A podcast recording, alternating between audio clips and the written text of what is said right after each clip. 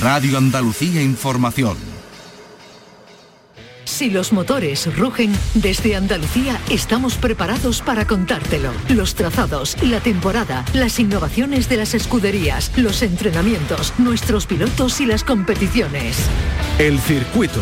Los viernes a la una y media de la tarde con Fernando García en RAI.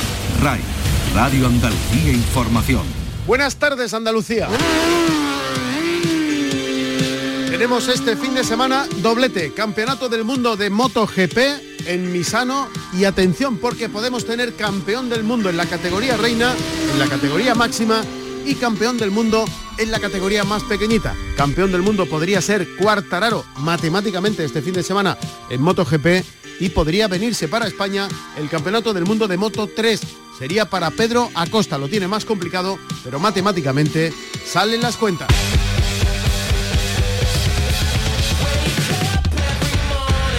Este fin de semana se va a recordar y de qué manera a Marco Simoncelli, el joven piloto italiano fallecido hace ahora una década en el circuito de Malasia.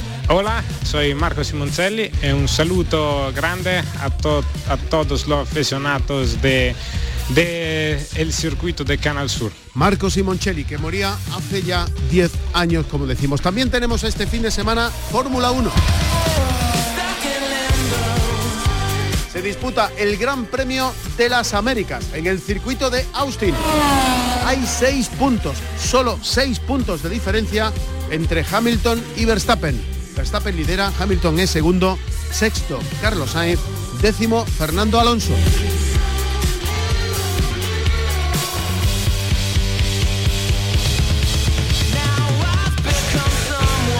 Tenemos también, hablando de Mundial y de automovilismo, en Andalucía la previa del Campeonato del Mundo de Karting, que se va a disputar el fin de semana que viene, pero ya este hay actividad en el circuito malagueño de Campillo. Hablaremos enseguida con su responsable. Tenemos, y fíjense, subrayado en negrita y con mayúscula, una nueva edición de la subida del mármol. Puntuable para el Campeonato de Andalucía de Montaña, una de las pruebas más antiguas de cuantas se celebran en nuestra tierra. No tiene nada que ver la subida del mármol con cualquier otra subida que se organice a lo largo del año en esta categoría, en este campeonato. Así que suerte para los amigos de Macael este fin de semana, la subida del mármol.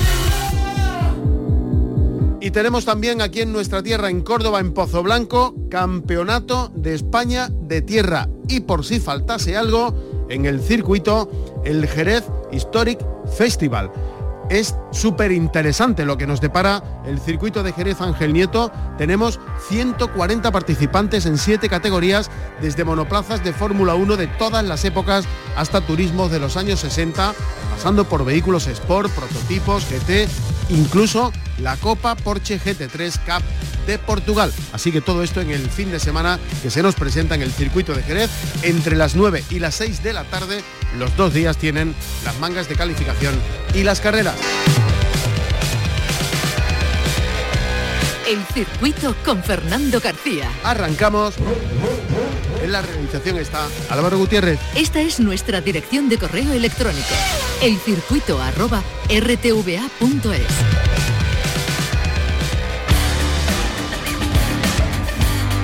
Bueno, es la gran noticia del motor eh, de este fin de semana y sobre todo del que viene en nuestra tierra y en España. Yo diría que es una de las noticias automovilísticas más interesantes que se va a producir este año en nuestra tierra. Es un mundial, estamos hablando nada más y nada menos que una prueba del Campeonato del Mundo de karting y se va a disputar en Andalucía, en el circuito de Campillos.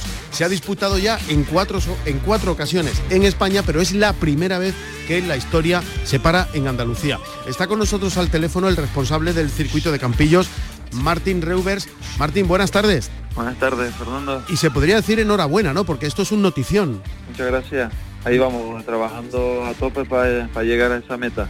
¿Pasó alguna vez por tu mente acoger alguna vez una, una prueba de, estas características? Bueno, desde, desde, que hicimos el circuito en, Campillo en 2005, que empezamos esta aventura, evidentemente la, ilusión la idea siempre estaba ahí, la idea siempre ha sido ser un circuito internacional, de tener que internacionales, llegar a, a, una meta algún día y yo no me lo esperaba que llegara tan pronto este año, no, no me sentía preparado para ello, pero bueno, Eh, cuando me llamó la FIA que, que, estaba la posibilidad, que si podía coger la prueba suspendida en Brasil.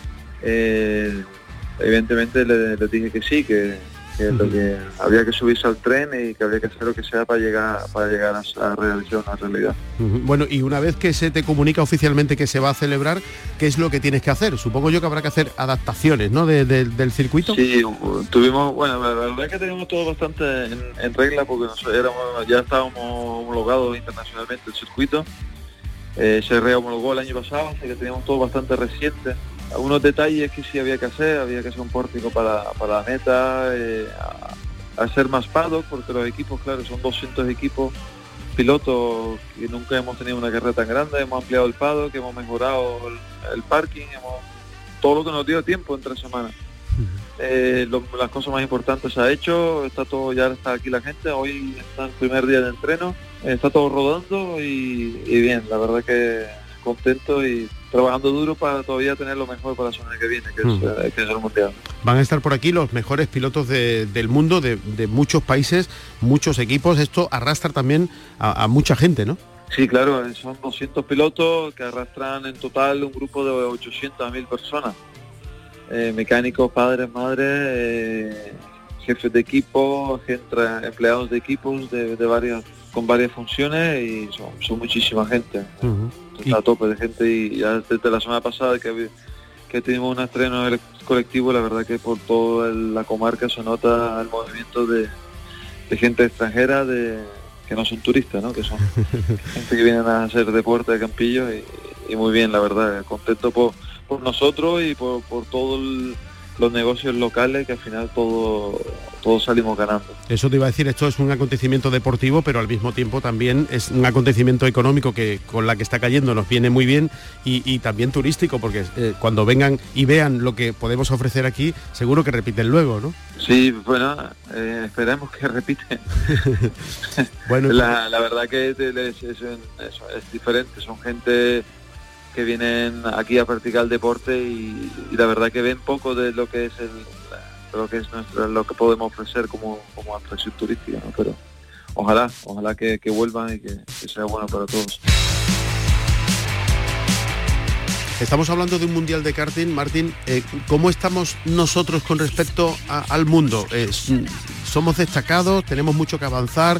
Eh, tenemos Bueno, es la primera vez en la historia eh, de que España sea el país con más representación en a pilotos en un campeonato internacional de la FIA.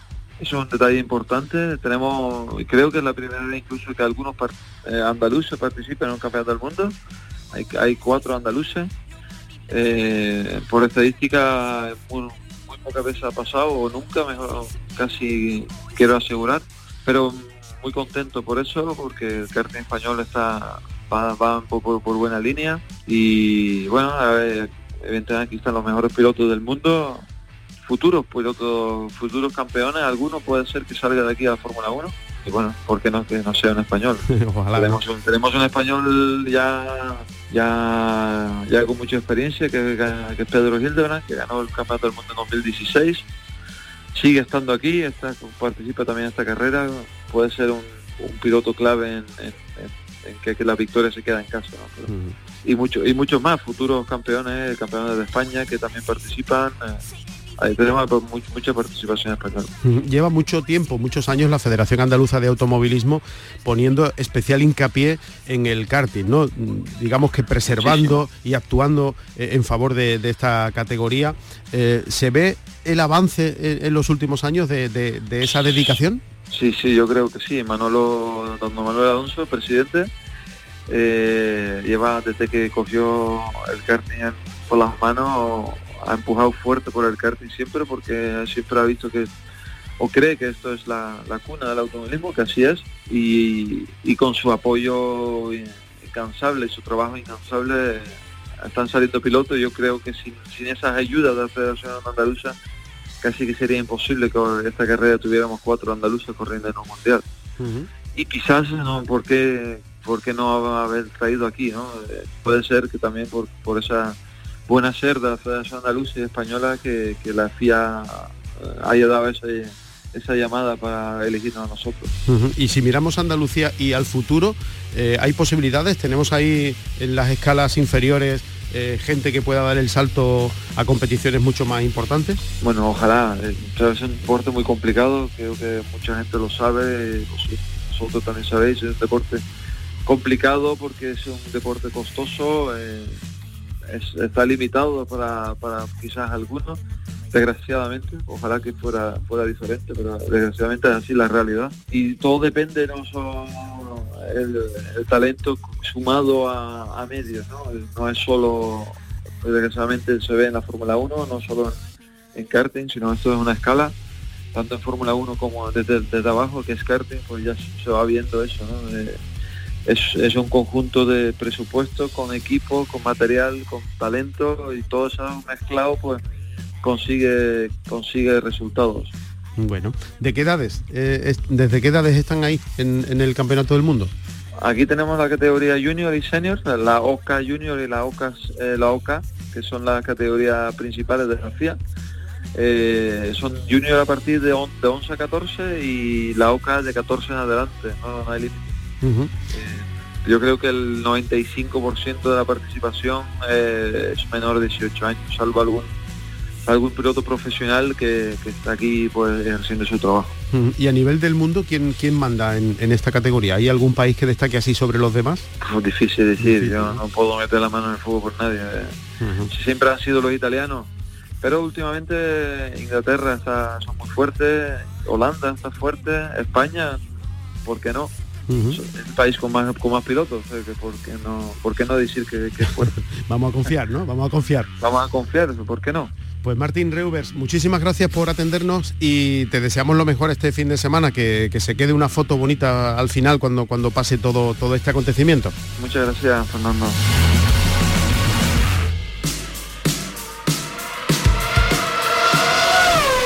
Tenemos este fin de semana doblete, por una parte Gran Premio de Fórmula 1 de las Américas y por otro Gran Premio de Motociclismo de Misano. Vayamos por partes que decía alguien. Eh, Pablo Gosano, buenas tardes. Hola, ¿qué tal? En las Américas, en el circuito de Austin, con seis puntos de diferencia entre Verstappen y Hamilton. La cosa está muy, pero que muy interesante. Muy interesante, además en un circuito fácil de adelantar, que tiene dos grandes rectas para facilitar esos adelantamientos. Un circuito muy divertido, muy técnico, en el que los pilotos se entretienen mucho en el que siempre hay espectáculos. Es un circuito de más de 5 kilómetros y medio de longitud, diseñado en una servilleta por Kevin Swans, por el campeón de motociclismo. Nos lo explicó él mismo en uno de los fines de semana que estuvo aquí en, el circuito. hace algunos años tiene algunas de las curvas más famosas de las que más le gusta a él de los circuitos, como por ejemplo la primera parte que son como las enlazadas de Silverstone, muy rápidas, muy rápidas. rápidas. Luego tiene las S de Suzuka, tiene unas partes también finales como el eh, circuito de Hockenheim y el de Istanbul Park. Son algunos de las partes de los circuitos del mundo que más le gustaban al piloto norteamericano y que con Tilke, con Herman Tilke diseñaron este circuito que como decimos es muy entretenido y en el que es fácil de adelantar. Novedades, Honda eh, suprime su publicidad para este eh, Gran Premio, sino que va con Acura, que es la gama de alto rendimiento de Honda, es decir, la marca de lujo, eh, que está muy presente en Estados Unidos y que ya participó en algunos grandes premios como marca hace ya muchísimos años y que vuelve al circo de la Fórmula 1. Los monos de los pilotos, tanto de Red Bull como de Alfa Tauri, van a estar con la publicidad de Acura y también la publicidad en los monoplazas. O sea que la librea del Red Bull, por ejemplo, no vuelve a la normalidad después del cambio que hicieron de homenaje a Suzuka en el pasado que, eh, muy chulo, por cierto. Eh, Fernando Alonso va a llevar en el casco también un recuerdo para los palmeros. En efecto, hay, dibujado un volcán en la parte trasera con su lava correspondiente que además dibuja un corazón en la parte de atrás, eh, el propio fuego de la lava y es un homenaje muy bonito que se hace a, los palmeros que tan mal lo están pasando. Se ha anunciado, aprovechando el circuito, el, paso de, la Fórmula 1 por el circuito norteamericano, el Gran Premio de Miami para el año que viene, también con un diseño que puede dar mucho que hablar. Y tenemos eh, una de las imágenes del fin de semana. Todavía no ha empezado el eh, Gran Premio, pero yo creo que va a dar mucho de qué hablar, también porque es un personaje muy conocido. Millie Bobby Brown, actriz, una de las protagonistas de la serie Stranger Things se ha montado con eh, Lewis Hamilton en un Mercedes para dar una de las conocidas hot laps, las vueltas calientes o vueltas chulas, eh, Millie Bobby Brown se planta en la recta de meta ante Hamilton, le pregunta a él si está nerviosa, dice que, hay que tener valor, ¿eh? hay que, que no en absoluto. Que no pasa nada. Nada, se sube en el coche. Con la radio, ¿no? Se pone, incluso le dice, vamos a poner el estéreo, que me gusta a mí estas cosas hacerlo con musiquita. Y Hamilton acelera y ocurre esto.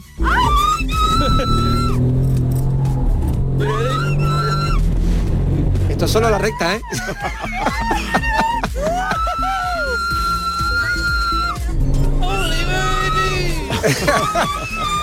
la música que se de fondo es del propio coche, la que tienen en la radio, y Hamilton, bueno, pues está circulando a mucha menos velocidad de la que lo hace habitualmente en Fórmula 1, se está partiendo el pecho, viendo a la otra como que no pasaba nada, no pasaba nada. No, no, pasaba nada.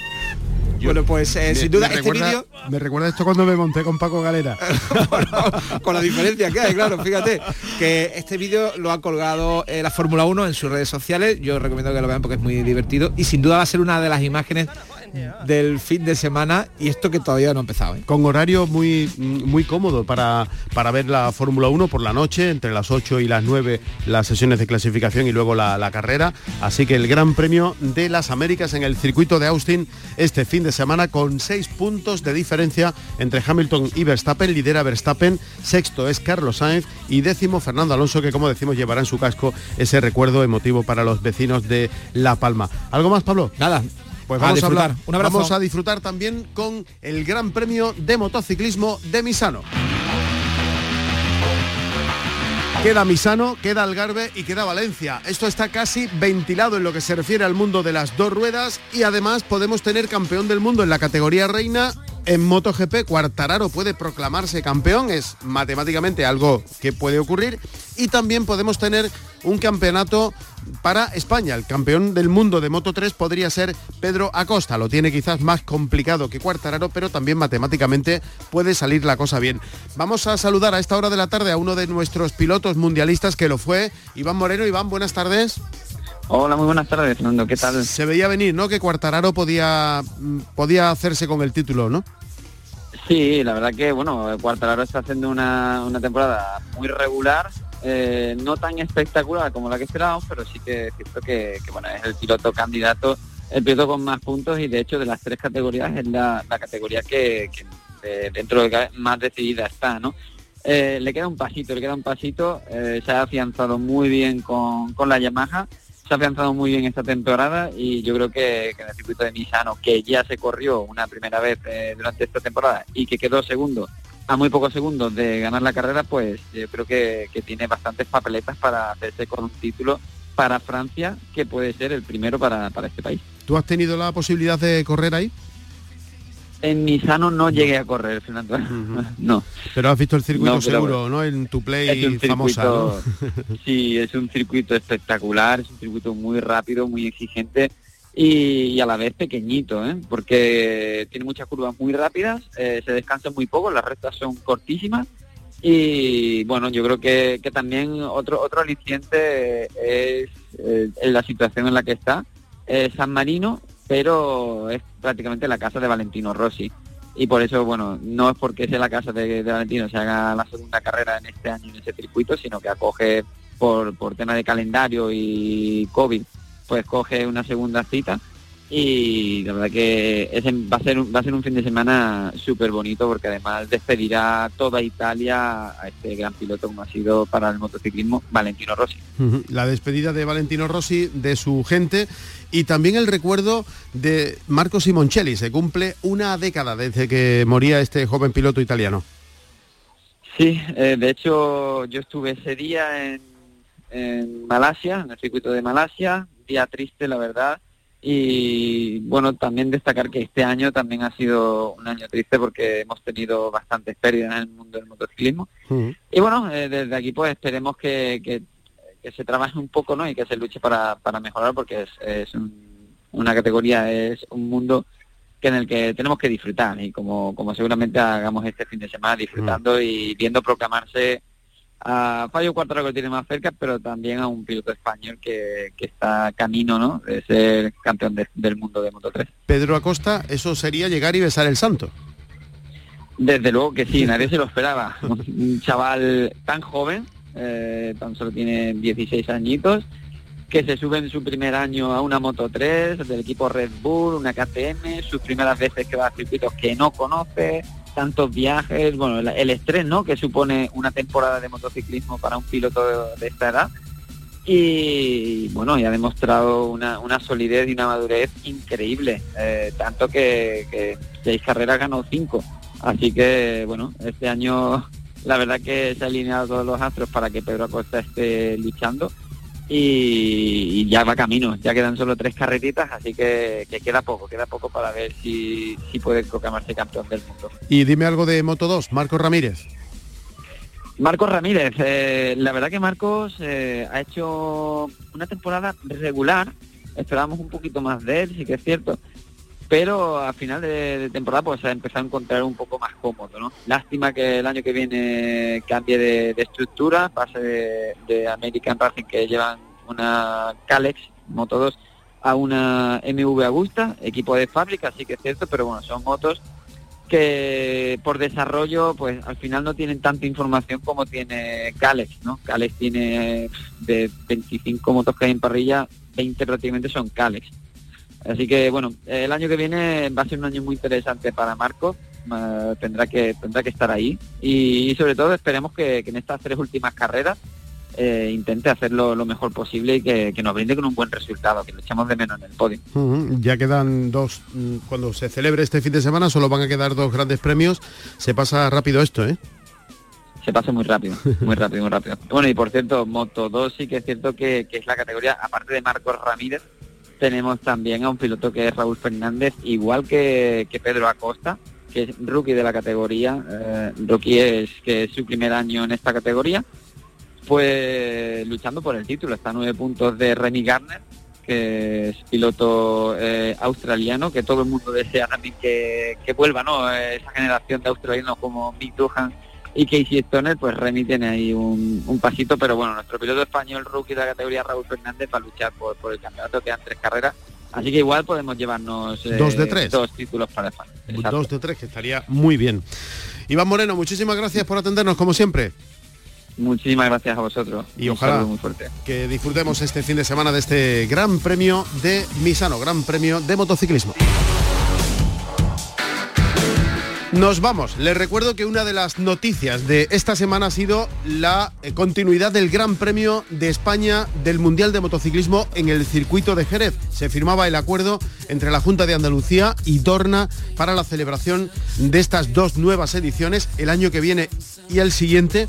Eh, vamos a escuchar lo que dice el vicepresidente de la Junta y consejero de Turismo, Juan Marín. Yo solo tengo palabras de agradecimiento a Dorna y a Carmelo por, por esta apuesta es muy difícil, hay muchos países, mucha competencia. incluso dentro de España también, de muchos circuitos. Es verdad que hemos tenido que adaptarnos a esas circunstancias y que en este caso pues eh, tenemos garantizadas las pruebas de 2022 y 2023 y si hubiera posibilidad las de 2024 y si no pues ya saltaríamos a 2025 con esa rotación que se ha planteado por parte de, la organización. Pero en cualquier caso lo importante es que Jerez va a seguir siendo, yo creo que la capital mundial del, motociclismo sin lugar a dudas. Eso dice Juan Marín, vicepresidente de la Junta, después de firmar este acuerdo con Dorna, la empresa organizadora del Mundial. De momento 22 y 23, ya veremos qué ocurre para el 24, aunque parece que sí está garantizado el 25. Eh, bueno, hablando del circuito de Jerez, tenemos este fin de semana eh, el mayor evento de competición histórica de España. Se llama el Jerez Historic Festival, un acontecimiento de primer nivel que vuelve al calendario automovilístico andaluz después de siete años de ausencia y que va a reunir hasta 140 participantes distribuidos en siete categorías, desde monoplazas de Fórmula 1 de todas las épocas hasta turismos de los años 60, pasando por vehículos Sport, prototipos, GT, etc. Nos lo cuenta el responsable de prensa de comunicación del circuito de Jerez, Raúl Zarzuela. Hay algunos de ellos que son verdaderas joyas de, la automoción, ¿no? dentro del mundo de la competición, joyas con precios que van más de un millón de euros, con lo cual yo no creo que una persona que tenga en posesión ese coche eh, pues eh, vaya a ir buscándole los límites al coche para, sufrir un accidente o cualquier desperfecto. ¿no?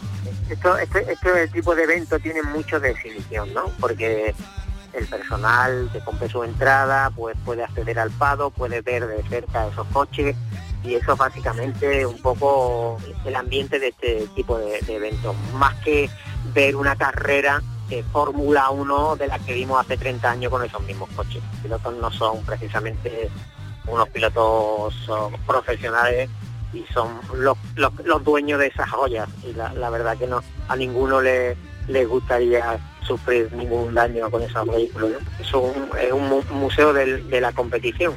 Volver a escuchar eh, el sonido de, de esas máquinas ¿no? que antaño era la, primitiva Fórmula 1, ¿no? Aquella que comenzó en los años 50. Eh, eso es especial, ¿no? Y ver los pistas es especial, independientemente de que algunos serán más rápidos que otros, pero eso, ver unos coches de esa de, aquellos años, eso gusta mucho, ¿no? Y hay un aficionado, hay un mercado para este tipo de competiciones. Es prácticamente pues todo el día de competición. Además también independientemente del mundo clásico, que son la mayoría de las categorías, también tiene una categoría que es una categoría actual, en este caso es la Copa, la Copa Porsche GT3.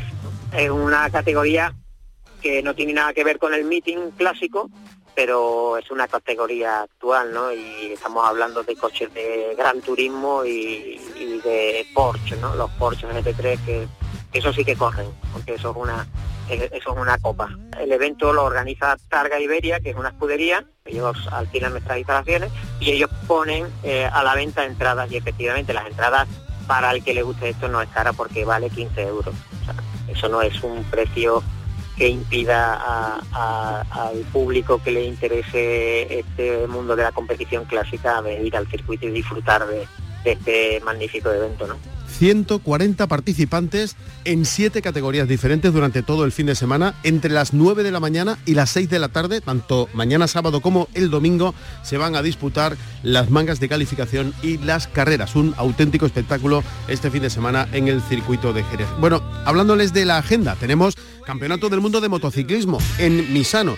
Y atención porque Cuartararo matemáticamente puede proclamarse campeón del mundo en la categoría reina y también un español, Pedro Acosta, en la categoría más pequeñita, también matemáticamente lo tiene más complicado, pero puede ser campeón del mundo en Moto 3. Un fin de semana de motociclismo donde se va a recordar y de qué manera a Marco Simoncelli, el piloto italiano que moría hace una década en un accidente en el circuito de Malasia. Hola, soy Marco Simoncelli y un saludo grande a todos los aficionados de del circuito de Canal Sur.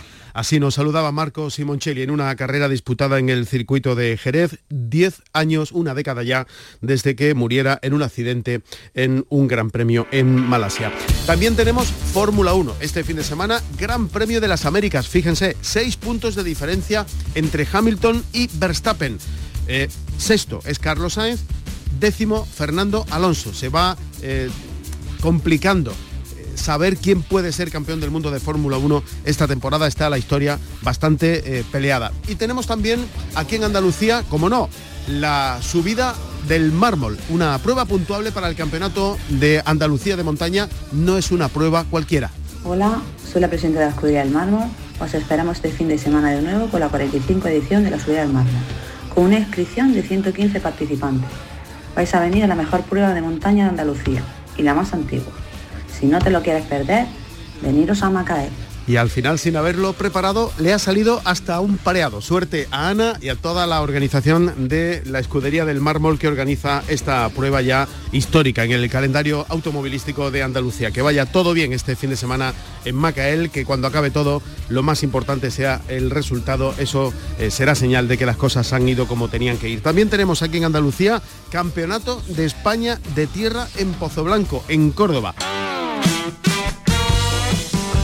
Y esto es lo que nos depara el calendario del motor este fin de semana. Nosotros nos vamos, volvemos el viernes con más cosas del mundo del motor en nuestra tierra.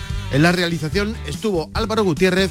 Si van a salir a la carretera, mucha precaución y no se olviden de ser felices. Saber lo que escribía cada noche que lo intento se me vuelve a hacer de día y tú siempre te burlas de mí siempre te sale a cuenta. Tú tienes el defecto y la ventaja